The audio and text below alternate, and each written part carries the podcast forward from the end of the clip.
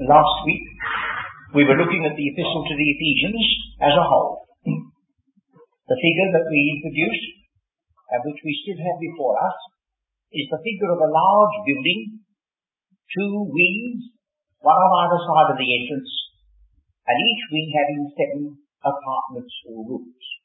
That is only just a way of representing in a pictorial form that the epistle to the Ephesians divides into two parts. One, the great revelation of doctrine. The other, the equally wonderful revelation of corresponding practice. And united in the middle by the prayer that leads us step by step until we are filled unto all the fullness of God. I don't think that ought to be difficult for us to keep in mind. Uh, the literary structure is just visualized in that form. Well, now this evening, we are approaching the sections of this great epistle a little bit more in detail. But before we do, the opening verses must be given a passing consideration. They are outside the seven sections. They introduce the epistle as a whole, even as a benediction at the end rounds the whole epistle, not, not one part of it. Should we just read these verses, two verses?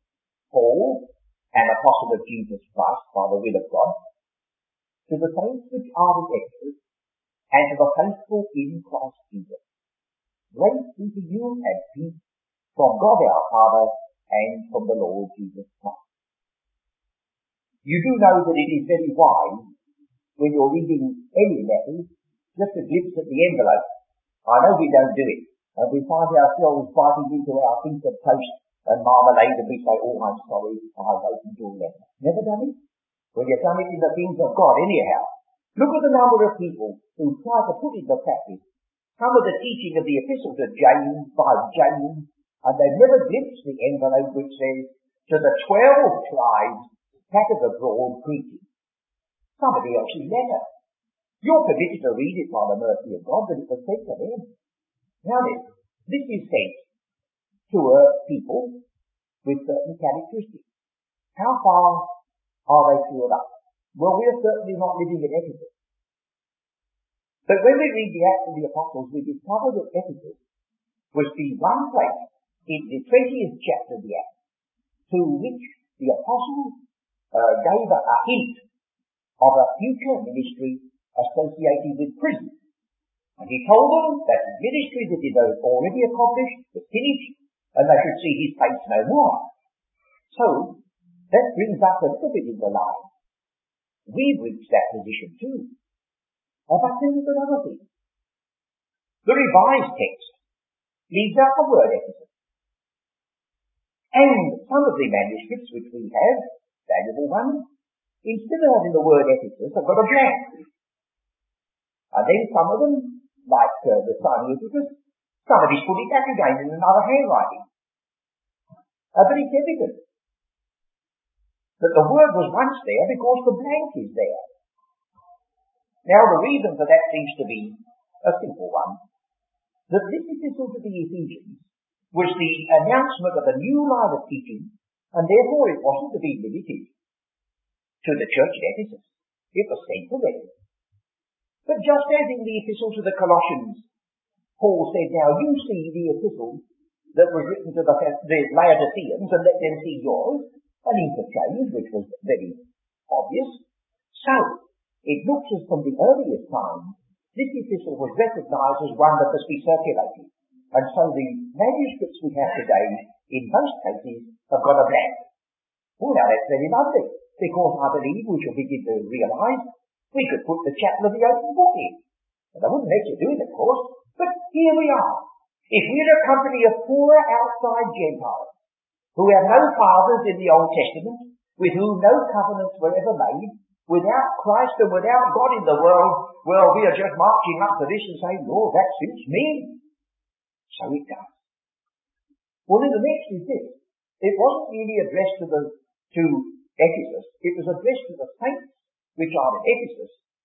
Now, just a word there. There are some folks are rather hesitant about using the word saint of a person like you, or particularly of a person like me. Well, that's right, to be a bit modest.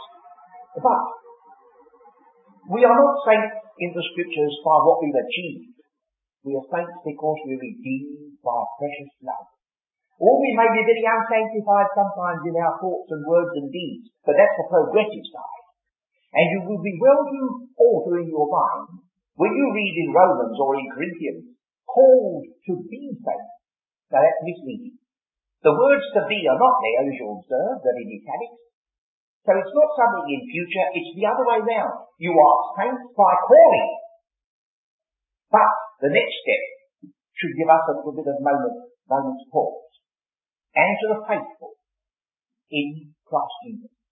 Is every believing child of God, naturally, without the possibility of exception, are they all faithful? Now that's a thing that cannot be given to anybody, faithfulness. You are either faithful or you're not, according to your own use of the grace that God gives you. So that's a little bit of a check to us, isn't it? And if anybody should say, you know, I don't see anything in Ephesians, well, be very gentle with him, very kind with him, and say, friend, it may be. You're stopping yourself. You say, why? Well, this is addressed to not only saints, but faithful. And if you're unfaithful in any relationship with regard to the trust that God has given us, you'll blind yourself to higher truth. Well, it would be immoral, wouldn't it, to keep on giving the truth upon truth if you never put it into practice and you don't stand for it. Then shall we know, if we follow on, to know the Lord. Well, that's as far as we can deal with this um, opening introduction. We now go to verses three to fourteen, which constitute the first section. And you will remember that we dealt with the um, verses three to fourteen, giving them a title, the muniment room. The muniment room is a rather ancient word. It means a safe place where you may keep precious documents. And we've got precious documents here that relate to the Father's will, the manumission we received because once we were slaves and now we're set free, and then the title deeds that are waiting the day when we enter into our possession. They're worth looking after, friends, aren't they? So we'll we'll take them out and look at them, but we'll put them back again because they are so precious. In this um, set of documents, we've got in verse four, immutable grace, according as He has chosen us. Immutable grace. And we've got an irreversible will, having predestinated us unto the adoption of children by Jesus Christ of Himself. And in verse nine, we have unfaltering counsel, having made known unto us the mystery of His will, according to His good pleasure, which He hath purposed in Himself. And in verse eleven, um. alterable uh, purpose, in whom also we have obtained an inheritance, being predestinated according to the purpose of Him who worketh all things after the counsel of His own will. Well, that's only a way in which we are using words to say, here we are dealing with something which is coming down from above, not something which is going up in promise made by man. There's no fatalism about it. Any more than there's any fatalism about a will that a man makes. I've heard people object that God has no right to choose anybody. That oh, I should I should be rather surprised if uh, five minutes afterwards a lawyer approached him and told him that his uncle had died and he'd come in for a fortune. Would he say, he has no right to leave me anything? He'd be an exception, wouldn't he? But you see, God has a purpose. And although He has margins for the uh, various ways in which human beings react, He's not going to allow the whole purpose of the ages to be suspended forever and wait for you. And so, He has a purpose. And without bludgeoning anybody into belief, and without compelling them against their will, he will have a glorious company in every sphere that is mapped out, and we shall be thankful for it in two weeks still. There are no ifs or buts in this opening section, in some parts of the Word of God. So-and-so, if, so-and-so, if, so-and-so, if, so-and-so. But there are no ifs here. But I'll tell you what you do discover, a strong emphasis upon the word has. To have something, or he has done something. Should we just run over that quickly? Verse three. Blessed be the God and Father of our Lord Jesus Christ, who hath blessed us. He's not going to in some future time, if you do something. Oh, he's blessing God that it's a fact. Verse four. According as he hath chosen us. Oh, yes, he's done it. He's not waiting for you to come up and vote for him. He hath chosen us. Verse five. Having predestinated us, oh, he's done it. Verse six. To the praise of the glory of his grace, wherein he hath made us accepted in the beloved. It looks as though it, it is a fact, isn't it? That there are no ifs, buts, and peradventures. Oh, we'd better go on a bit further then. Verse seven. In whom we have redemption. Oh, yes, we have. And verse eight. Wherein he hath abounded toward us, he hath. And in verse eleven, in whom also we have obtained an inheritance, we have. Well, that's a, that's a good number in, in those few verses, three to fourteen. Look at the number of times. So we could sing the opening words of one hymn that's in the popular hymn book, Blessed Assurance. Whether we can go on and say angels ascending and all that business, that's another matter. But blessed assurance comes by the fact that God has spoken and we believe his word. The words that we often, that we meet in one or two places, according as, verse four, according as, is an important word. Kata could be translated generally in harmony with. According to, in harmony with. We are blessed in these heavenly places in harmony with according that goes back before the foundation of the world. There may be disharmony with regard to the things outside and with regard to even the Lord's own people and their response.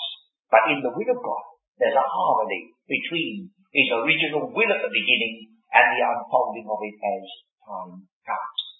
Well, now, I think it's The, the, what we must do is to observe the general construction of these verses three to fourteen.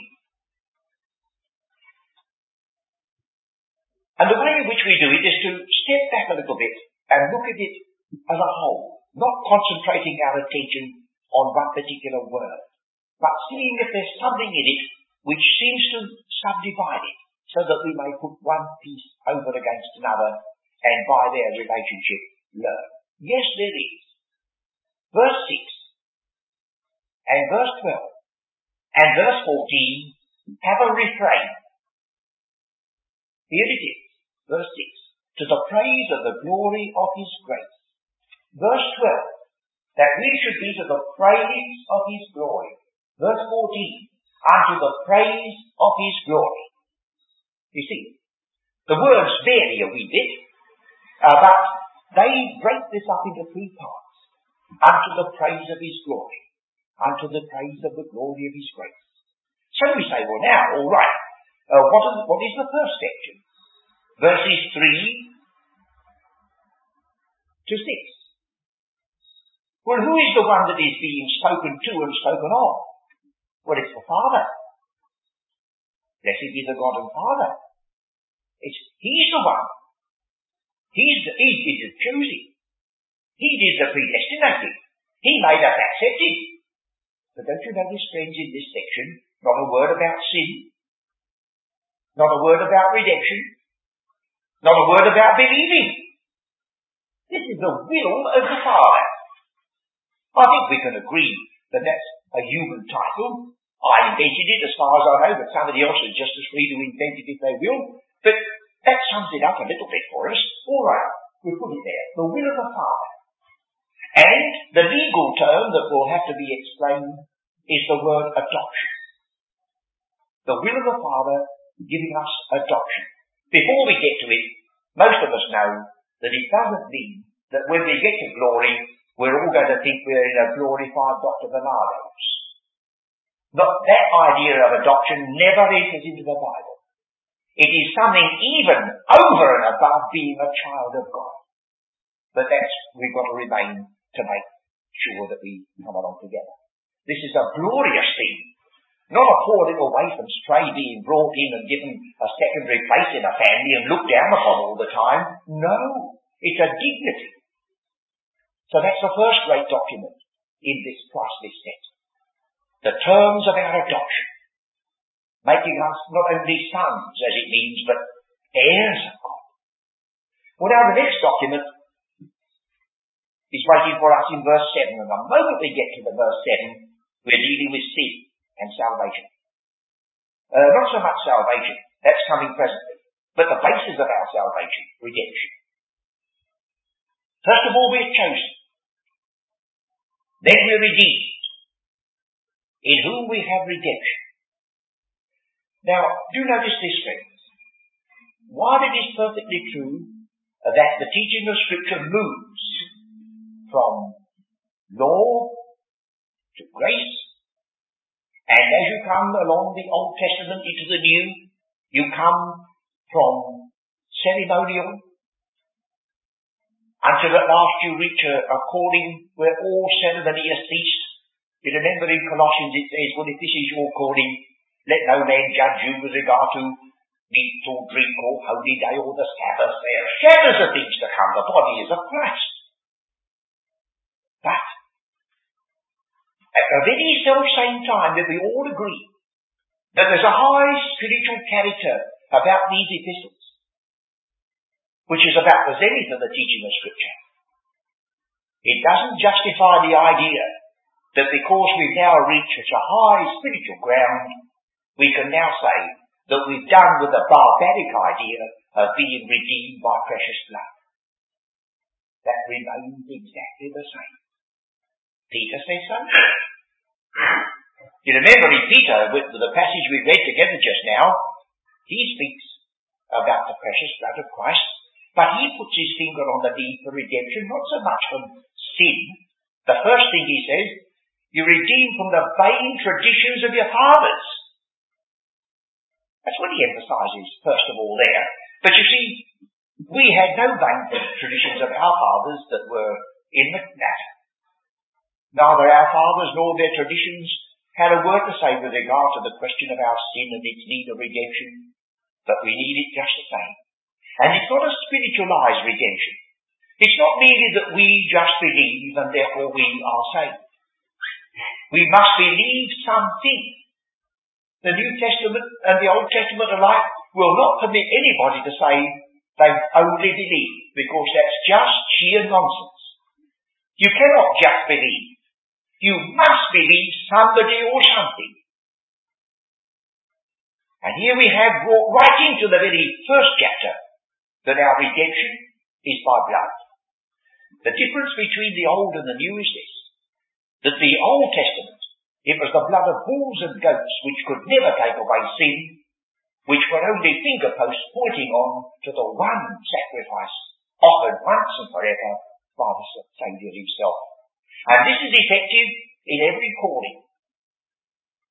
A kingdom of priests on the earth, on the earth, will say presently, unto him that loved us, and loosed us from our sins in his own blood, and made us a kingdom of priests, to him be glory on the earth. Or when you get to the New Jerusalem, the heavenly calling, you'll read that we have come unto Mount Zion, unto the innumerable company of angels, and so it goes on, unto the one mediator, and the blood which speaketh better things than that of Abel. It's there, in that second calling. And here in Ephesians, and again in Colossians, in the third and the highest calling, you still need the blood of Christ. Oh, I'm thankful I don't have to rub this in, but it's necessary for us to make it plain, isn't it? Because, you see, there is such a tendency to whittle down these essential features. So we have redemption through his blood, the forgiveness of sins.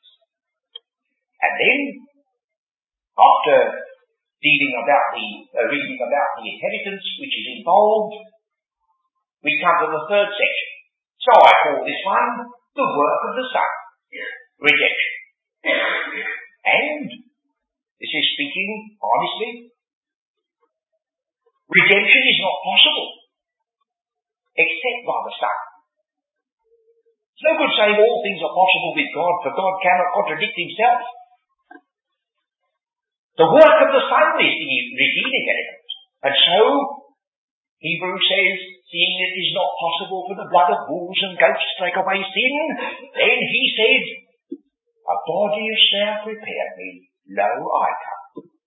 A body. So we must have a body. We must have a Christ who is a man. So the scripture again says, as by man came death, by man must come the resurrection of the dead. So in every way, we have the Son now coming into the central section. And it's his work that is the basis of redemption. Well, now we move once more to the confirmation of this, verses thirteen and fourteen. In whom ye also trusted after that ye heard the word of truth, the gospel of your salvation. You notice in Peter that we were reading, the end is of the salvation of your souls. You'll search in vain to find the salvation of a soul in any epistle of Paul that's written along these lines. He speaks about it when he writes to the Hebrews, but they belong to the Peter side. So don't mix up terms, keep them where they are, and then you'll be saved a good deal of anxiety. The gospel of your salvation, in whom also after this that ye believe, ye were sealed with that Holy Spirit of promise, which is the earnest of our inheritance, until the redemption of the purchased possession, unto the praise of his glory. So we call that, well, as we've got the letter W in the will and the letter W in the work, we give it again the witness of the Spirit. Well, that's easy to remember, isn't it? The will of the Father, the work of the Son, the witness of the Spirit. Well, now having got so far, we must come back and see a little more carefully what uh, blessings are in store for us, what words are used with regard to our calling, and so on. When we look at the will of the Father in verses three to six, we may ask a question, what? And we find the answer is all spiritual blessings. If we say where,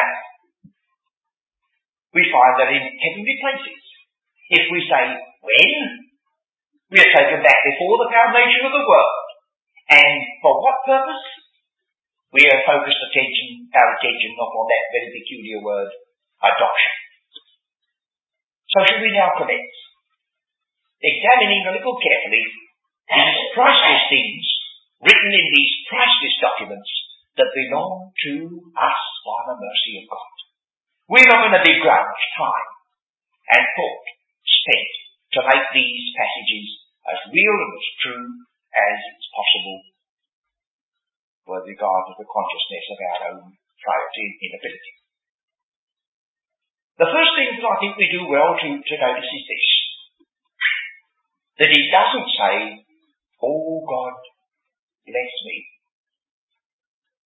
It says, no. The very first note that's struck in this epistle is a person so full that he's got nothing to ask for, and he turns round and looks into the face of his Father, and he says, blessed be God. I think that's a good start, don't you? It sets the course. In our Wednesday meetings, we have been giving attention a little bit to certain aspects of truth in the Psalms. And there is one Psalm when it says, hear my cry, O God.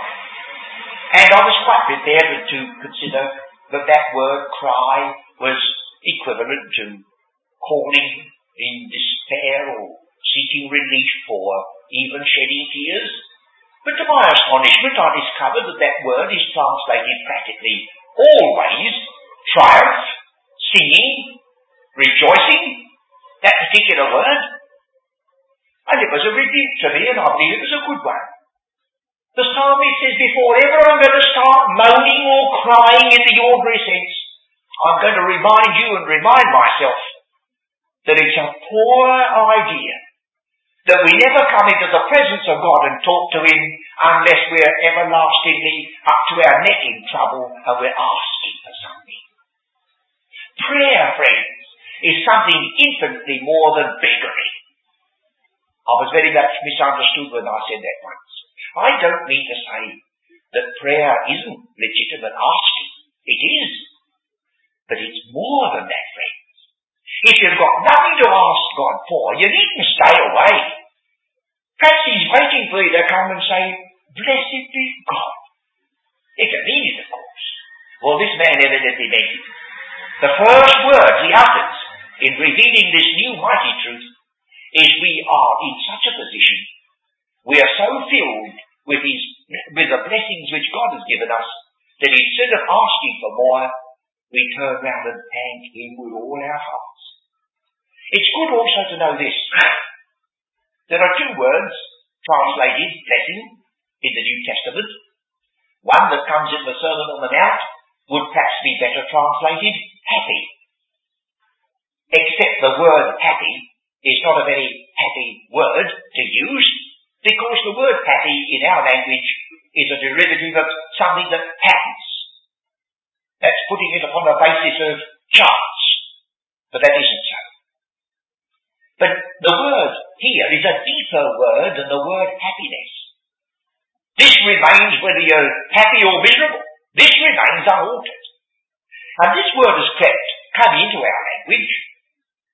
The word in the uh, word that is used here is the word eulogia, or eulogio.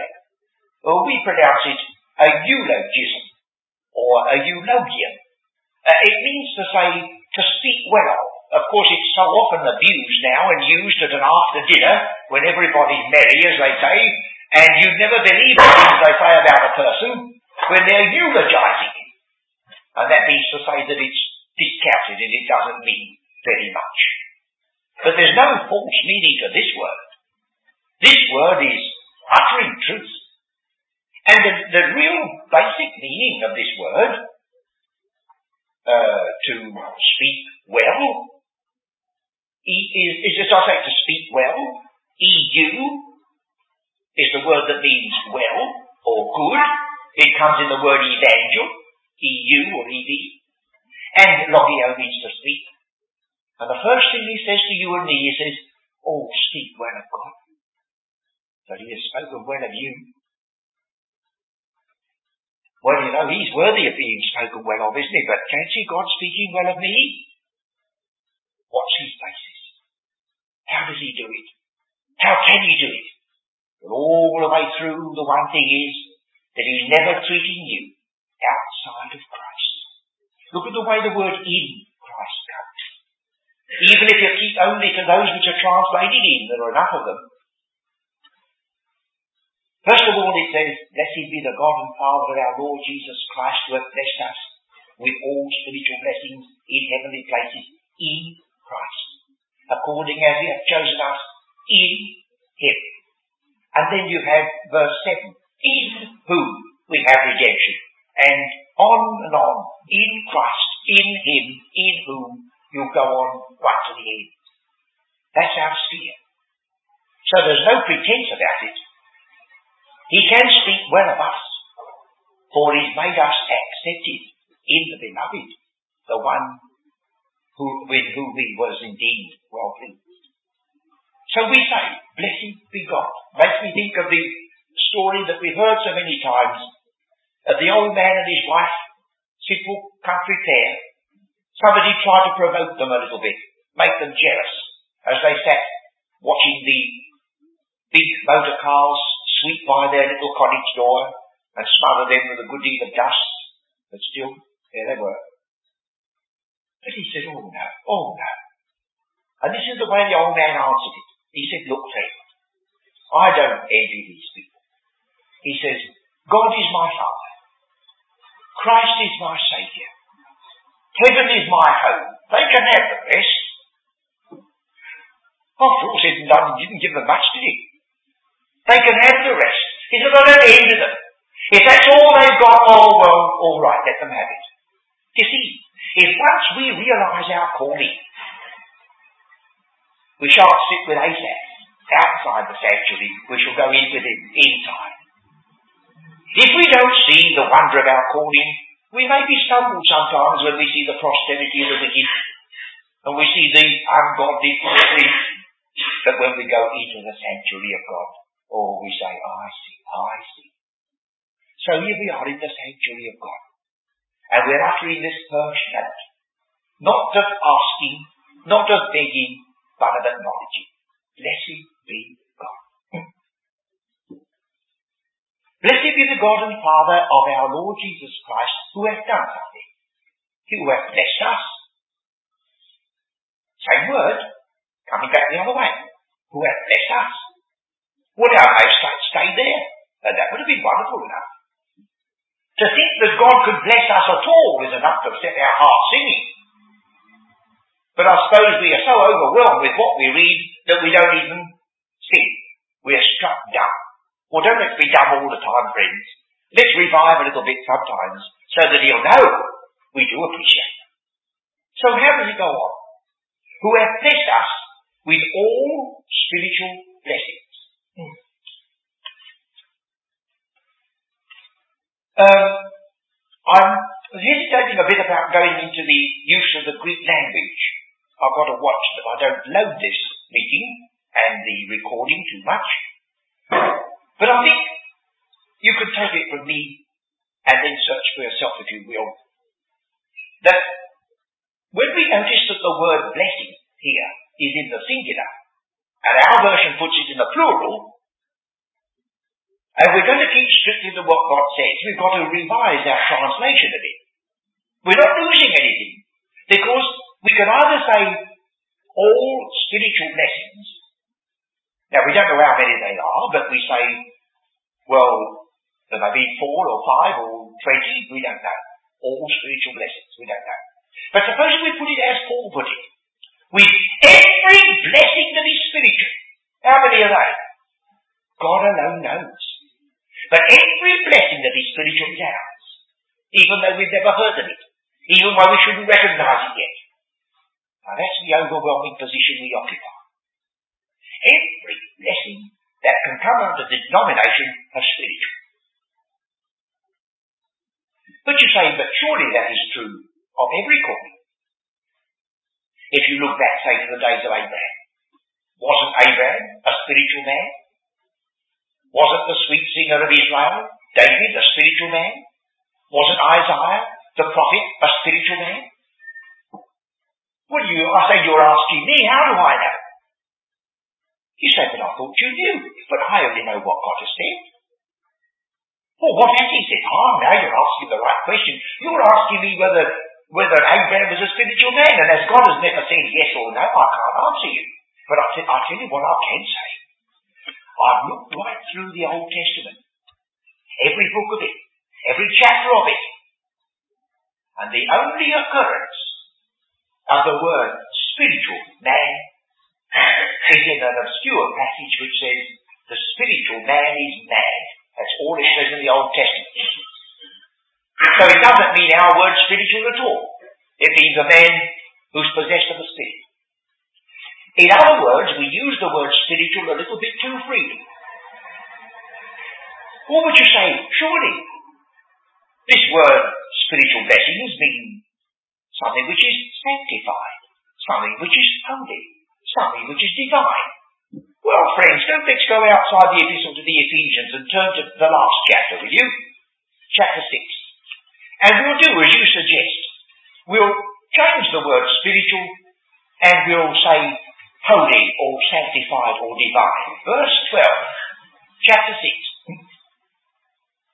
For we wrestle not against flesh and blood, but against principalities, against powers, against the rulers of the darkness of this world, against holy, divine, wickedness in high places. Well, that defeats itself. It's impossible, isn't it? I see, I see. The only other places where we get this word spiritual, in this epistle, is chapter five, nineteen. Speaking to yourselves in psalms and hymns and spiritual songs, singing and making melody in your heart to the Lord. Well, that's all right, that's straightforward. But how could you say wickedness is spiritual? Well, you can only say it if you don't mean what some people mean. What does God mean? Well, the only way in which you can discover a meaning of a passage like this is to discover its alternative or opposite. Let me give you an old stock illustration. In a passage in the Epistle to the Corinthians, Second Corinthians, chapter four, the Apostle uses the word light. What is the opposite of the word light? What would you say? You don't mind being a fool for Christ's sake, do you? Eh? Darkness. Well, I said, oh no, no. And I quote the words, our light affliction, which is but for a moment, worketh for us a far more exceeding weight of glory. But supposing you've been wise, you'd have said, wait. I said, oh no, God who commanded the light to shine out of darkness, so I've got you anyway. Why? Because you do not know what I mean by the word light until you know whether I mean an opposite of darkness or an opposite of weight. Don't you see? How do I know what spiritual means if I haven't got any conception of its alternative? At another meeting, I think I ventured a little bit of philosophy, which I've puzzled out myself, that the pursuit of truth and the seeking of truth and the establishing of truth turns out, after all, in realizing relationships. Well, here it is. If I realise the relationship of spiritual, I know what it is. So in this verse it says, we wrestle not against flesh and blood, but against spiritual. We're not wrestling against flesh and blood wickedness, but against spiritual wickedness. So its alternative is not good or or bad, it's flesh and blood. What happened? When we come to the Old Testament, we discover the blessing. We're not people in the sense that we try to make them. They were blessings of basket and store and so on. Suppose we get that intended for the bit. Turn back to Deuteronomy twenty-eight. And the man who wrote the epistle to the Ephesians, he knew his book. And he regressed these passages that belong to his ancient people. And he was practically saying, you see, under the law we had one type of blessing, but under what had been you we had an extremely opposite, a different type. Here's one who said here.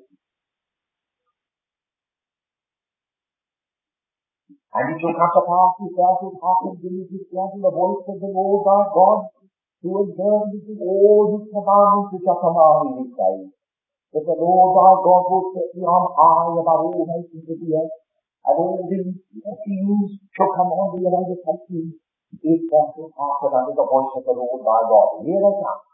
Blessed shalt thou be in the city, blessed shalt thou be in the field, blessed shall be the fruit of thy body and the fruit of thy ground. Verse five, blessed shall be thy basket and thy store. But a blessing in basket and store is not spiritual blessing. They're physical blessings. But they're right, they're proper, they're true, they're good. But writing to the uh, Ephesians, he's reminding them. He's reminding them that he's not going to guarantee that his faith will endorse the teaching of the mystery revealed in Ephesians three. They'll be blessed in basket and in store. Because here he says, I'm writing from prison straight off, and I'm not overflowing with it, I've just got enough to scrape through and live on, that's all.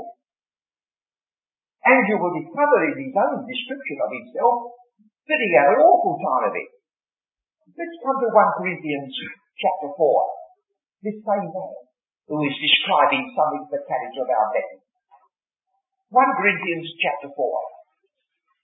Even before he got to the Ephesian calling, he would have taught us, if we'd have asked him, that it doesn't necessarily follow that because I believe Christ, I'm going to have full abundance in this life. He says, friends, if that's what you're after, I'm afraid you're in for an awful jolt. So let him speak for himself. First Corinthians chapter four. He says, verse nine, for I think that God has set forth us, the apostles, last, as it were appointed to death. Now he's using a figure which they would understand. In the great arenas, the sports, the colosseums, the amphitheatres of these ancient days, they would have certain uh, conflicts and combats going on, but all the crowd knew that they, that was only a little bit of a preparation.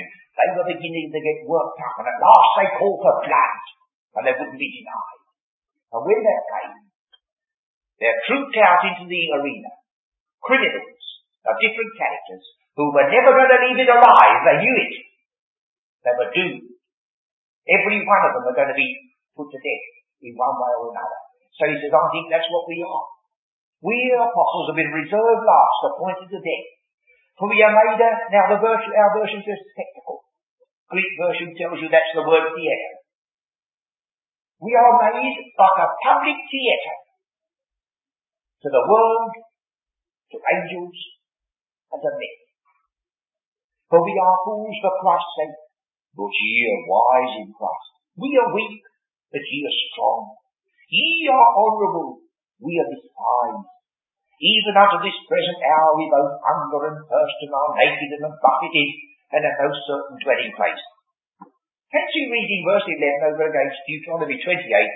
I will bless you in basket and in store. And hear this man. He says he's been hungry and thirsty and naked and buffeted and no certain dwelling place.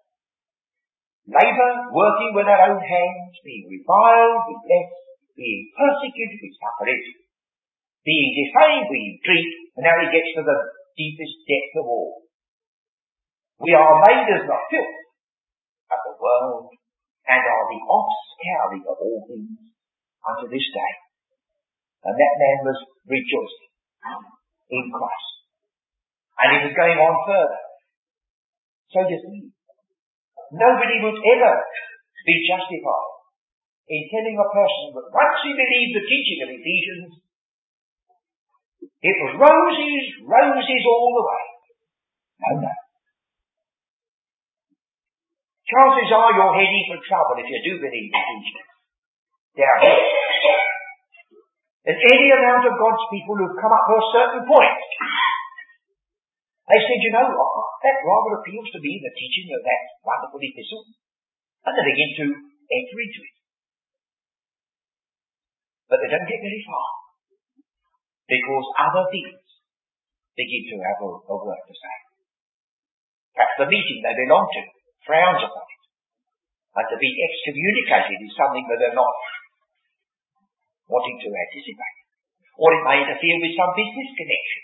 It may put them out of court in somewhere else. Oh, yes, you've got no guarantee that because you believe this and you're in harmony with the mind and purpose of God, that you're going to be exempt from trouble in this world. This is a battleground of light and darkness, good and evil.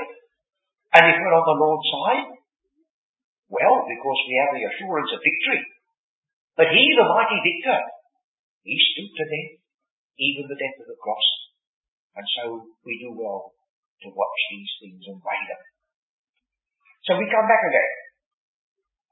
Spiritual blessings. Let's notice the way in which the apostle has contrasted spiritual with fleshly or other meanings in other passages besides that one in Ephesians. It's good to get double checks. Let's look at Romans, shall we? Chapter seven. Romans chapter seven, verse fourteen. Speaking of himself, he says, we know that the law is spiritual, but I am carnal. So he's put the contrast. The law is spiritual and I am fleshly, one against the other. Or should we look at chapter fifteen, twenty-seven?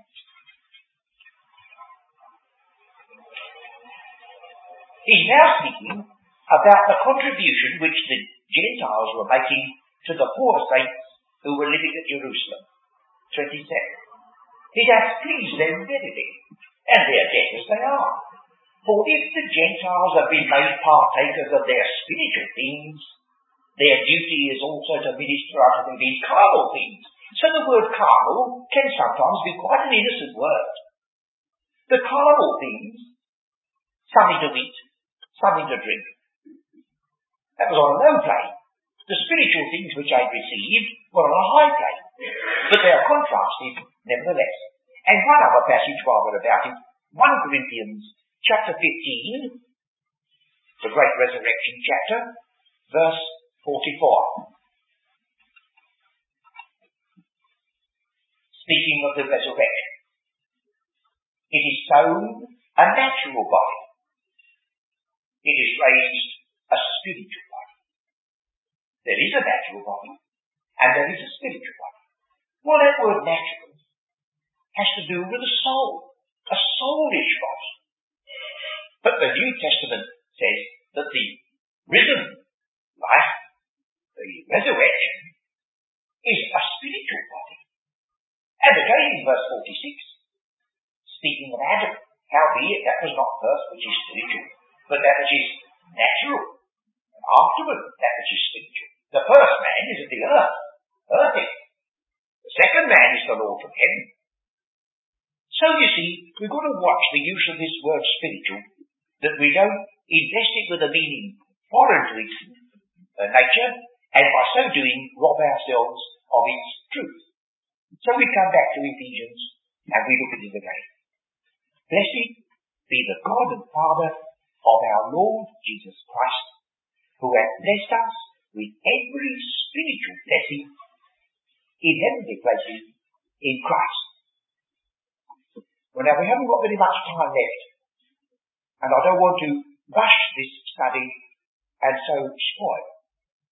So I'm going to just anticipate our next study by one or two observances and references, and then we shall have to come back to it, God willing, next time. These spiritual blessings, very peculiar, are to be enjoyed somewhere. All blessings are to be enjoyed somewhere. In the Old Testament, the land of promise, described as a land flowing with milk and honey, where they were going to be blessed in basket and in store, that was their sphere. Or those who had the right and prospect of the heavenly Jerusalem, to walk the golden streets and enter the gates of pearl, that was where they would enjoy their blessings. Well, now it says these spiritual blessings are to be enjoyed somewhere called heavenly place. Now, it's again easy to be mistaken. I've read in print that I've made a dreadful mistake because I said that the word heavenly doesn't occur anywhere else except in the epistle to the Ephesians. Well, anybody knows that's wrong. You read about the Heavenly Father in the Gospels, and you read the heaven, war, heavenly comes in the epistle to the Hebrews, it's in the New Testament, all over the place.